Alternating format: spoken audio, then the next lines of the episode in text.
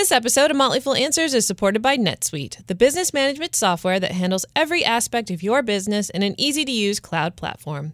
Download their free guide, Seven Key Strategies to Grow Your Profits, today at netsuite.com/slash fool. This is Motley Fool Answers. I'm Alison Southwick. And I'm all alone because it's our annual visit to Fool Fest, where we sneak you into our great big member event that happened in June. We're talking stocks. All that and more on this week's episode of Motley Fool Answers. Every year, hundreds of Motley Fool members come together in Alexandria, Virginia for a little something we call Fool Fest. It's two days of learning about investing, talking stocks, and meeting analysts and planners, and just geeking out about money. Some of you, dear listeners, were there because I met you and got to talk to you, and that was awesome. But for those of you who weren't there, we're going to sneak you into a few of the presentations this week and also next week. So let's start with some opening remarks from David Gardner, co founder of The Motley Fool. About 20 years ago, when my brother Tom and I were talking about doing our first radio show at the time, we didn't have a lot of experience with radio. Neither one of us had done college radio. Uh, we'd heard a lot of radio, but all of a sudden we were going to be doing a radio show. So we began to bring in people uh, to uh, join us as associate producers, people who actually knew radio. And we were interviewing uh, a lot of people back in that day. And one of them came through, and I'll always remember our conversation. Now, the spoiler alert is that he didn't get the job. And so I don't know his name or who this was, but I'll never forget what he said. He said, uh, You know, a lot of people, when they think about good radio or doing better radio, they think it's about your voice. It's about how you modulate your voice. It's using white noise like that. you might be able to hear, I don't have full command of my voice this morning. This is a little bit of froggy. It's either that I woke up about two hours earlier than I normally do on Fridays, or that I talked too much yesterday or both. But um, he said it's not about mo- how you modulate your voice. He said good radio, better radio, is as simple as this lead a more interesting life, and then talk about it. Go out, meet interesting people, try new things, take risks. If you're interested in technology, which I know many of us are, try, be an early adopter. Travel the world, lead a more interesting life. Again, he didn't get the job, but it's a great line. And I think that's the secret to better investing. So, the secret to better radio is the secret to better investing. Lead a more interesting life. We are surrounded today by all kinds of possibilities. In my podcast, Rule Breaker Investing, a, uh, a couple months ago, I picked five stocks, and I called it Five Stocks for the Age of Miracles, because I think that's the age that we're living in right now. Things are being cured, and new possibilities are emerging that could never have been contemplated by our ancestors. That's just one field medicine, biotechnology, health. Um, just think about the possibilities uh, that we take for granted today. Uh, saying goodnight to our kids via Skype on an airplane when back in the day I was there with collect call from David for my parents, not able to see them, very expensive, just half a generation ago. A remarkable world of possibilities. You know, we have a new purpose statement smarter, happier, and richer.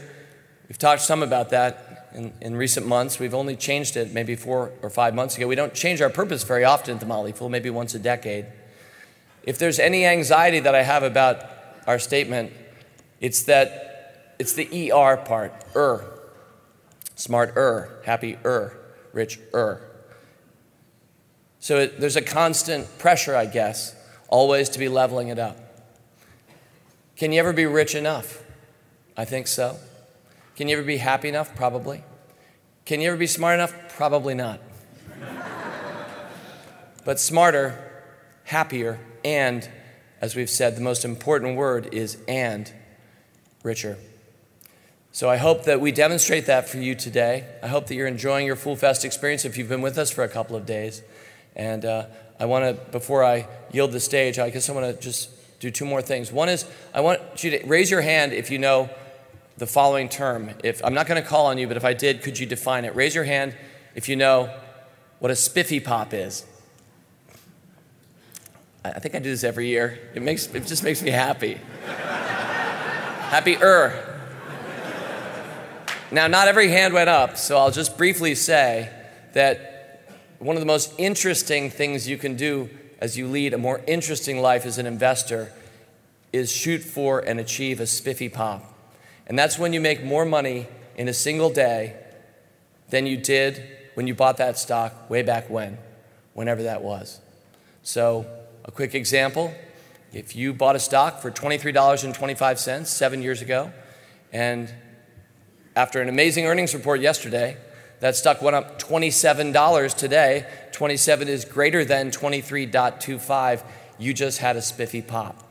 Motley Fool Services, stock advisor and rule breakers, probably most prominently, had 54 spiffy pops for our members last year. 54. So I hope.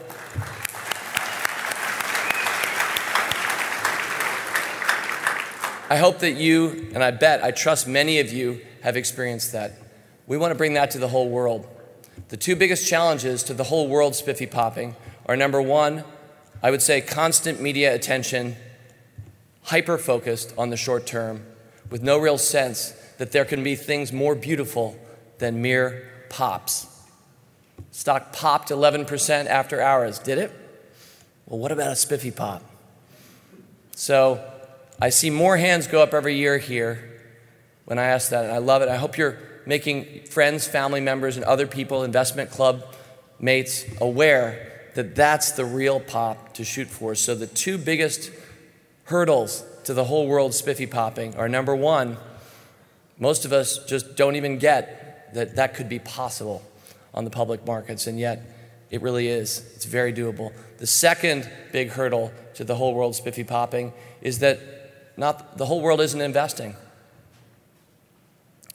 Tom and I are really excited in 2019 because, in addition to many of the things that the Motley Fool can now do, things like Million Acres, for those familiar with that, or our Motley Fool Venture Fund, which we've talked about a couple of days ago, some new services that we've been bringing. We have new possibilities because we're now growing from capital. We're growing from cash flow and from money in the bank. It's a very exciting time. We're hockey sticking here in year 26 of our startup. And one of the things that I'm personally most excited about, and Tom and I are very fired up about this, money's already committed, and I'm just going to let you know this right now. Um, I'm, I'm, I'm sharing it with you before the plane's really been fully built. So we're building the plane as I'm talking about it. But starting in 2019, there's going to be a new thing in this world, and it's called the Fool Foundation. And the Fool Foundation, the goal of the Fool Foundation right now, rough draft, is to prepare the whole world to invest. Because there are a lot of people who love and know investing in this room.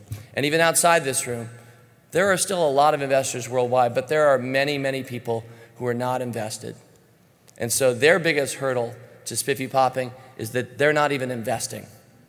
And I think at a time where people are questioning the beauty of capitalism, and when it's practiced beautifully, and it is every day, it's an amazing thing. There are people who are skeptical about capitalism. There are people who don't have financial literacy in their schools. Maybe Fool School can help.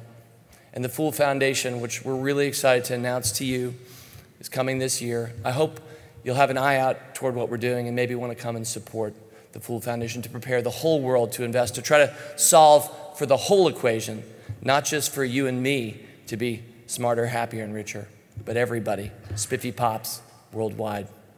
Have a great day. Love y'all. Thank you. Thanks to NetSuite by Oracle for sponsoring today's episode.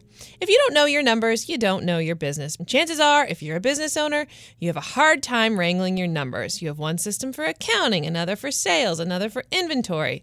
It's just a big, inefficient mess, taking up too much time and too many resources, and that hurts your bottom line. That's where NetSuite by Oracle comes in. This business management software handles every aspect of your business in an easy to use cloud platform, giving you the visibility and control you need to grow. With NetSuite, you you save time, money, and unneeded headaches by managing sales, finance, accounting, orders, and HR instantly, right from your desktop or phone.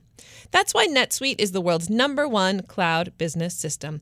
And right now, NetSuite is offering you valuable insights with a free guide, seven key strategies to grow your profits at netsuite.com slash fool. That's netsuite.com slash fool to download your free guide, seven key strategies to grow your profits. netsuite.com slash fool.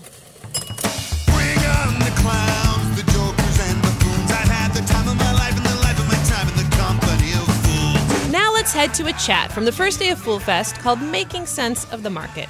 It features Jason Moser, Abby Malin, Aaron Bush, and Bill Mann, and was hosted by Chris Hill.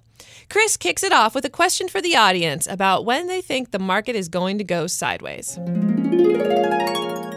A National Association of for Business Economics survey released just this past Monday found that business leaders are growing more concerned that the US is going to enter a recession in which year? Let's go on to the next slide and see what the survey actually said. It was 2020. Let's start there, Bill Mann. Um, let's assume that these uh, business leaders are correct, that there's going to be a recession in 2020. What, if anything, should stock investors do with that information? Can I reject the premise of that question? No. Uh, Yeah, here we go. So, uh, about 10 years ago, Jamie Dimon was invited by NABE to be a member of this panel. And so he said, Well, I'm going to go back and pull some data. And what he figured out is that uh, by and large, these business managers have absolutely no predictive ability to tell you when there's going to be a recession or even growth in the market. So, forget it. Back to you, Chris. No, the, I, I, I think that obviously we have had a bull market now that is in its 11th year, and at some point, business cycles do what they do, and uh, there will be a recession. Oddly enough, the actions of, of all of the largest companies in America belie the opinion of these business leaders. What's happened over the last two years, and I know that you all have seen this in the news, is there's been a tremendous amount of stock buybacks by our largest companies. Now, what actually is a stock buyback? A stock buyback is a way in which you essentially replace the equity in your company with debt. And what is debt? Debt is leverage. Leverage is what companies use when they intend to grow. So I ask you, if we're really worried about a recession in 2020, why are we taking on debt?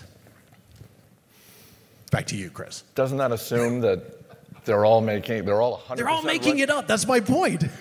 Yeah, econ- economics, especially macroeconomics, is pseudoscience.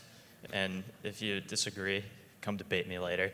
But, uh, but uh, yeah, no one knows. And so, yeah, to prepare for a recession in 2020, why not prepare for it later this year or in 2021 or prepare for it not to happen in any of those years? I think the question of preparation is much more about just recognizing, hey, a recession happens once on average, I don't know, every like six, seven years, something like that. And so build your portfolio, manage your finances in a way in which that happens every six, seven years, no matter what the year is. I think it would be important to remember too um, maybe a little bit of a cash management strategy here. So um, we always say that money that you need in the short term, so say the next five years, really shouldn't be invested in the market.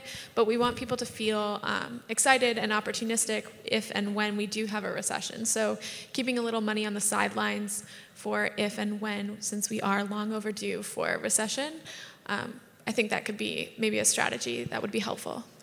Yeah, I mean, I think it's very easy to just approach this problem and think, okay, well, let's always just remember it's when we have the next recession, it's not if. So if you just approach it from the perspective that it's when, not if, does if, uh, if or when it happens really matter? Uh, I mean, I don't know that it does. I think Abby makes a great point in regard to cash management because everybody's situation is a little bit different. I mean, how old you are, whether you're working, whether you're retired, family, no family. I mean, we all have a lot of variables uh, that we have to consider. I, I do I want to go back to what David was talking about here just a few minutes ago because I liked how he married the, the index fund along with individual stocks. You know, and I think that's really something that you know, I like to shine a light on that as an option for investors because whenever I feel like man, maybe there just aren't really a lot of deals out there today. There's not a lot of stocks that I like where I feel comfortable necessarily with the prices. I think, oh yeah, I remember every time I get paid every two weeks, you know, part of that check is going into an S&P index fund that I've been dollar cost averaging into for almost 10 years now. I've been with a fool. And, and time is one of these things that we need to be able to understand the power. But when you look back over time and you see the track record that dollar cost averaging into a simple S&P index fund does, I think then you recognize it's a very powerful tool and it should be part of your portfolio so that when you hit times like these, when we start debating when the next recession is going to be, you know, maybe you don't feel like getting out there and buying individual stocks, but that doesn't mean you stop investing. I think a core tenet of what we uh, you know, espouse here is never stop investing. Invest in the good times, especially invest in the bad times, because that's typically where the biggest opportunities lie. Although, Jason, uh, I do know that you're aware of the fact that during the last recession, consumer spending in the United States went down in every single category except for one, and that's pets. It's, it does As- seem as- like as the as the owner of three dogs, we've had had a few hamsters those and guinea dogs don't really and- care about economic cycles. It turns out I go to they're, they're to not a- that interested. horseback riding lessons every Wednesday. The power of the animal is is something to behold, Chris, and never ever underestimate. If you don't have exposure to animals in your portfolio, don't come up and debate me like Aaron is asking you to do, but just come up and ask me for some ideas because I could help us steer you in a couple stock stock. Man, corrects. if you if you love your children and hate money, then get a horse. See, Bill, it's a, it's a process here, okay? I take her to riding. I don't know that we're ever going to own a horse, but there are interesting lease options out there. So you can lease a horse without really having to, to take the responsibility of the horse. But clearly, I mean, every time I take my pets to the veterinarian's office, Three more payments of- and Flicka's mine. proud owner of IDEXX Laboratories and Zoetis, I, I always remember, hey, listen, I'm paying that vet bill, but I'm getting a little something back as a share owner of both of those companies. You can submit questions. We're going to be taking audience questions in just a few minutes. And I promise you, uh, Bill Mann will not reject the premise of your question. Um, but before we get to audience questions, and, and Bill, I'll start with you, we'll just go down the line. When it comes to today's market, where are you looking for opportunities? Whether it's an industry, a region of the world, where do you find your analyst mind wandering to? You know, uh, I think that one of the areas that, uh, and this probably won't be much of a sur- surprise to this group, but what has happened over the last decade is we have seen disruption in industry after industry after industry. And I think that the companies that have been doing the dis- disrupting, primarily SaaS companies, uh, just still have a massive amount of opportunity in front of them. Even though, uh, as someone who has value investor deep in his heart, it hurts me to pay the kinds of multiples uh, that we're looking at. But I just I don't see a segment of the market that has better economics and a better total addressable market than those. Aaron? I'm surprised you didn't say the Norwegian fish market. That's next, man.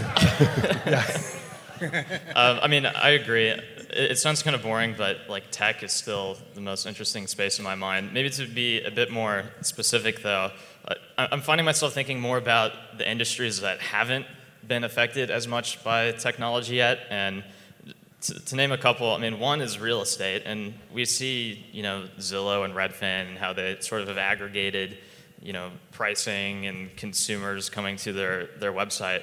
But, but really, if you think about the future of real estate, it's going to be much more about, like, instead of having real estate agents, it'll be technology middlemen that, that bid and that bid on the, the, the houses and then make that transaction process so much easier. So, looking at, at Zillow, for example, with uh, founder Rich Barton coming back and looking at changing that entire business model over to, to just getting into that, that facilitation and transaction game, I think the, the winners of that real estate next phase that's going to be a huge huge market and huge returns to come from there also i don't have a lot of great stock ideas for this one um, i know there's an interview with the ceo of 2u i think tomorrow but i'm just waiting for more stuff to come in education um, I, I think higher ed is the next big short honestly and um, there have to be new companies coming up,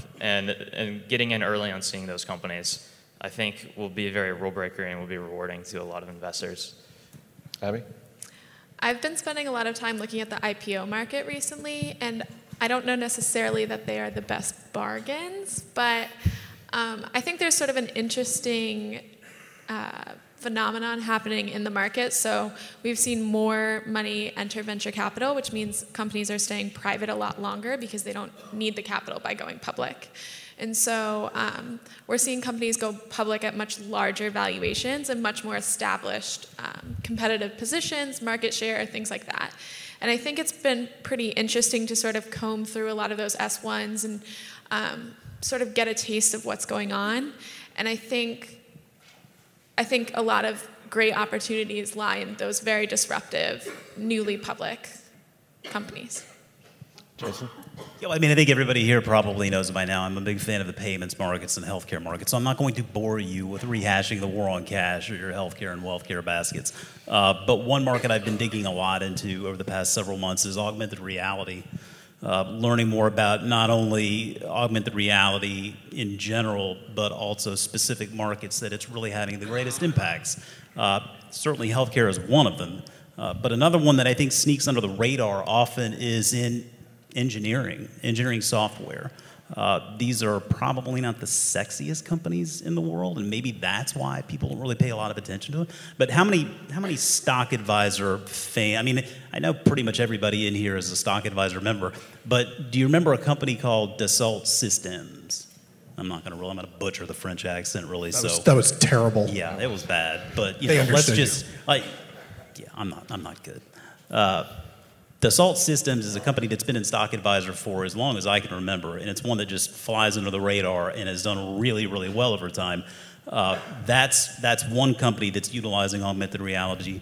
Uh, reality technology in in this uh, engineering world, but another one that I, I was really kind of astounded is not a recommendation in our foolish universe. So hopefully, some of you will uh, take a look at it uh, as I have. Is a company called Autodesk, uh, very much that same line of work. They provide that engineering software that helps design everything from buildings to airplanes to even cool special effects that go in movies.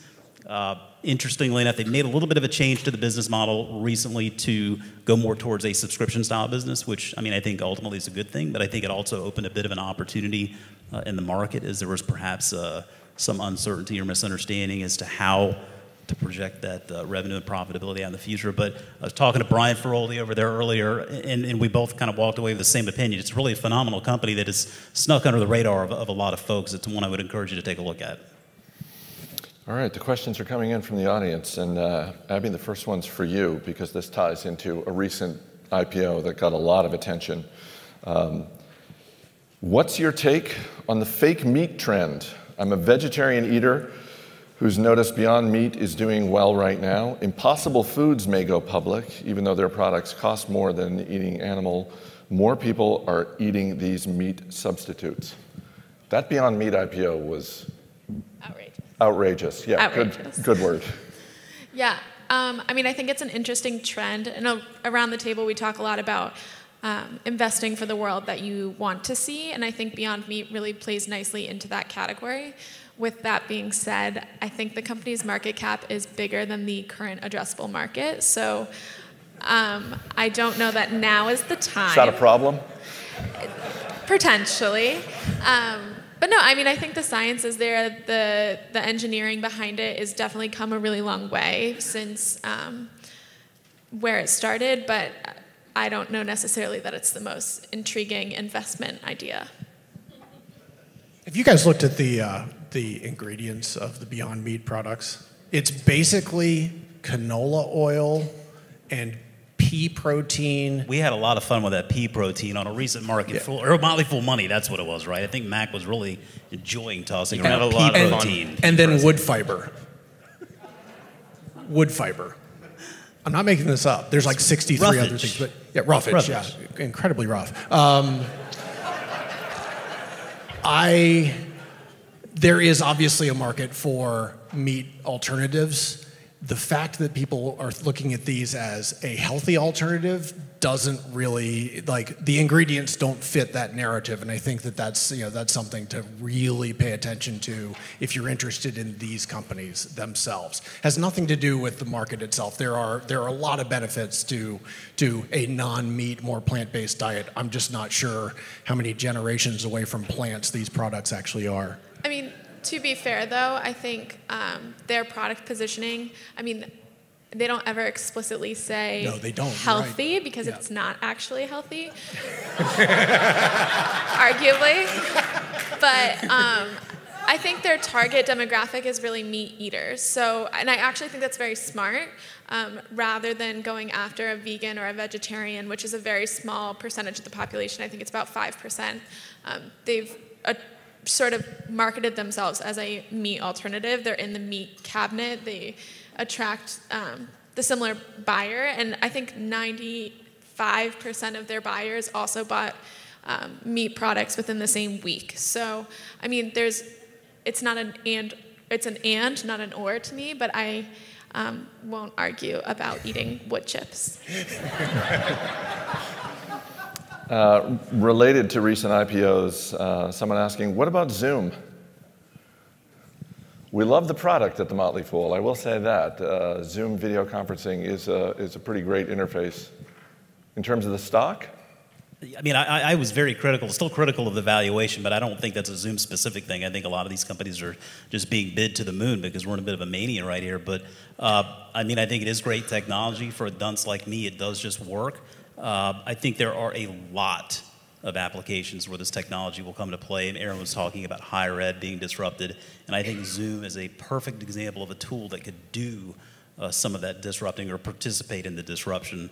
Um, so typically, my philosophy is when I find a business that fires in on all of those things that I'm looking for, even if the valuation is still, you know, insane, uh, I tend to buy at least a little bit of that business to get some skin in the game because I know it's a good business that I ultimately want to own. It's funny, Zoom and then also Slack will be, which will be coming out, coming public here soon enough.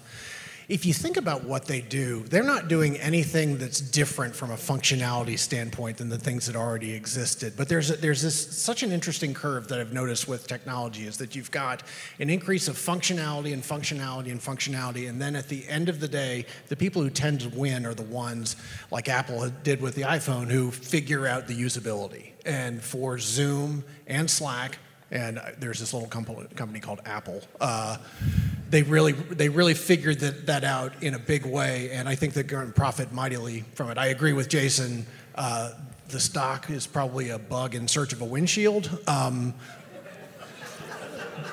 but I would not be, I mean, if that's not something that makes you afraid, I think that this company will win in the long run.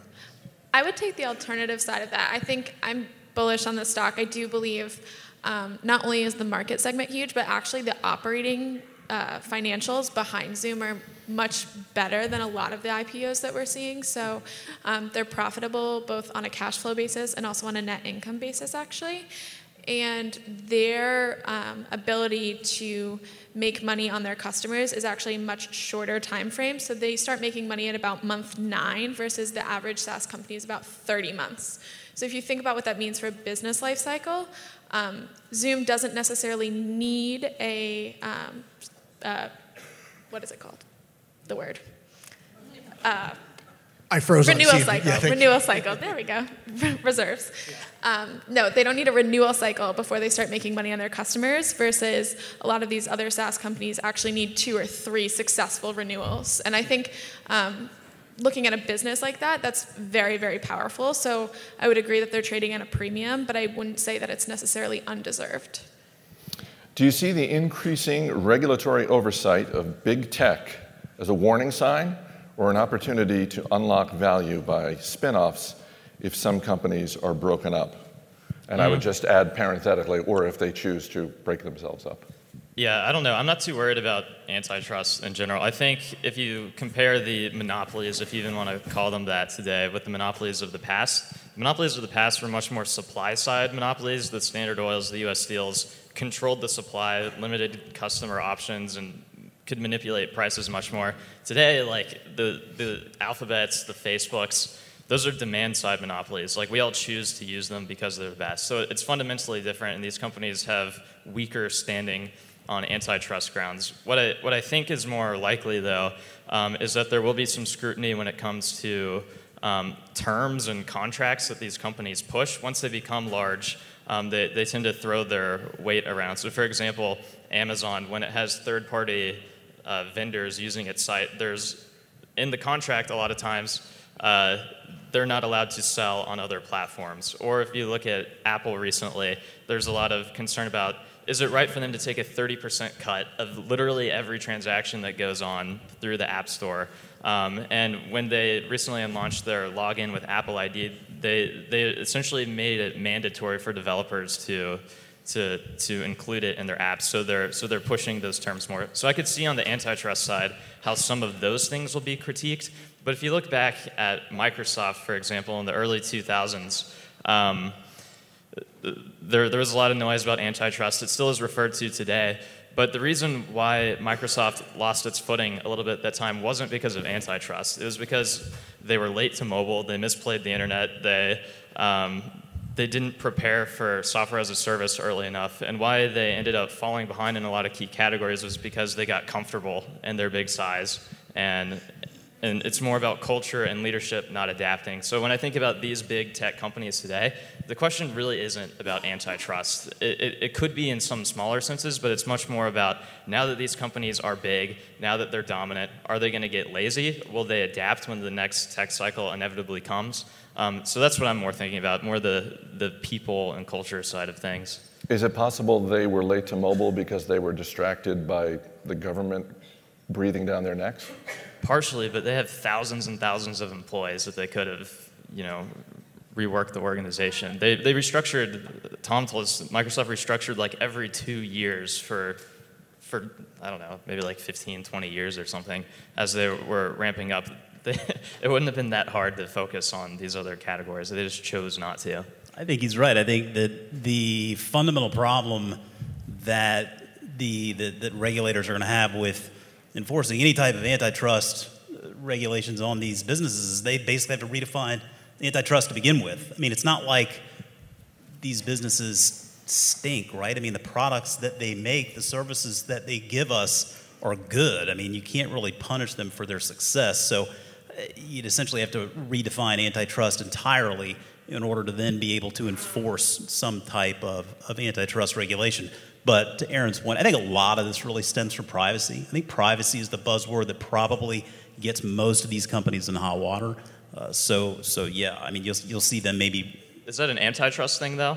Well, I don't know that that's necessarily an antitrust thing at all. Feel, I feel like, point, really. like when you look at Facebook and stuff, and people are calling to break up Facebook, like a lot of people are citing like fake news, privacy, all these things. That has literally nothing to do with antitrust. Precisely. Um, yeah, I mean, I, I'm on record. I think in five So- years, these companies are all still together. They haven't spun off anything. There has been no breaking up of anything because, as you said, I mean, the reason why they're succeeding is because they're good. They have stuff that we want to use. I mean, you can hate the fact that Google's got the biggest search engine in the world, but it's the best technology out there for most people. I mean, people tend to vote uh, now with their clicks, and, and Yeah. Google, generally speaking, gets most of them. The, the very last thing I'll say about this is that I'm not that optimistic that the government will make all the right decisions here, though, because because when it came to when it came to You've them, met, right? yeah, them determining whether or not like Apple could be sued by develop, developers and such, they they made the decision based on like an old like brick case of a company that makes bricks and you like that just doesn't make sense. You have to adapt to a new paradigm, and I don't necessarily see the SEC or FTC or Well, I mean, whatever putting in listening listening to the testimony when Facebook and Twitter and Google Yeah, all had to go up to. Capitol Hill, I mean, it's abundantly clear that these people are not very understanding of what technology is and how it impacts our lives and how it works. So, if you don't know how something works, there's no way you can lay out regulations and guidelines uh, telling businesses what to do in the future. I think you actually have to worry a little bit more about Europe than we do about the United States, which has come it's always international with you, Bill? always international. is. It's true. I, so if you think about what's happened in, in, in Europe, they've benefited very little from the companies themselves having been founded in the U.S. and they are dominating economies that don't like it very much. So I think that they have the uh, they they may have the incentive to interpret laws in a way so that they they can put their foot down. Yeah, certainly Google and Android. Uh, there, there were some big judgments there recently in the EU that, that really played out in the business. I mean, they're saying that they can't really, you know, preload those apps and whatnot. But even if you don't preload it, you know what? People are still going to So you're migrate saying to I'm it right. and use it. If it. Well, you know, to a degree, yeah. I don't know that I ever really contest. You're getting there, Bill. Getting there. But I mean, I think it's a good point, though, is even if you can't preload it, consumers typically migrate where the technology works and the services are best. That's why, whether they preload it or not, people are still going to use it at the end of the day. Uh, last question, and then we have to wrap up. And this actually harkens back to either last year's Fool Fest or maybe just the, the event we had in Austin. Bill Mann, do you still hate Canada? If the Toronto Raptors win the NBA title, will you sing "Oh Canada"? Well, Do you guys know about that? Yeah, everybody knows. Okay. I love Canada. I really do. And I am actually, I, I, my problem is that I'm a lifelong Warriors fan. And by lifelong, I mean I rooted for them when people would say, not would say, why? Like so, yeah, I'm not rooting for the Raptors. I would be happy for everybody with uh, connected with the Raptors organization, except for Drake, to win a world championship. But yeah, uh, I'm going to get my Canada licks in later. I'm pretty sure. Bill Mann, Aaron Bush, Abby Mallon, Jason Moser. Thanks. Well, lots more happened on the first day of Fool Fest, but that's it for the show. Join us next week as we head back to Fool Fest for a highlight from day two with a team of foolish analysts sharing their top stock recommendations. As always, the Motley Fool may have formal recommendations for or against the stocks mentioned on the show. Don't buy and sell stocks based solely on what you heard here. The show is edited eventfully by Rick Engdahl. Our email is answers at fool.com. I'm Allison Southwick. Stay foolish, everybody.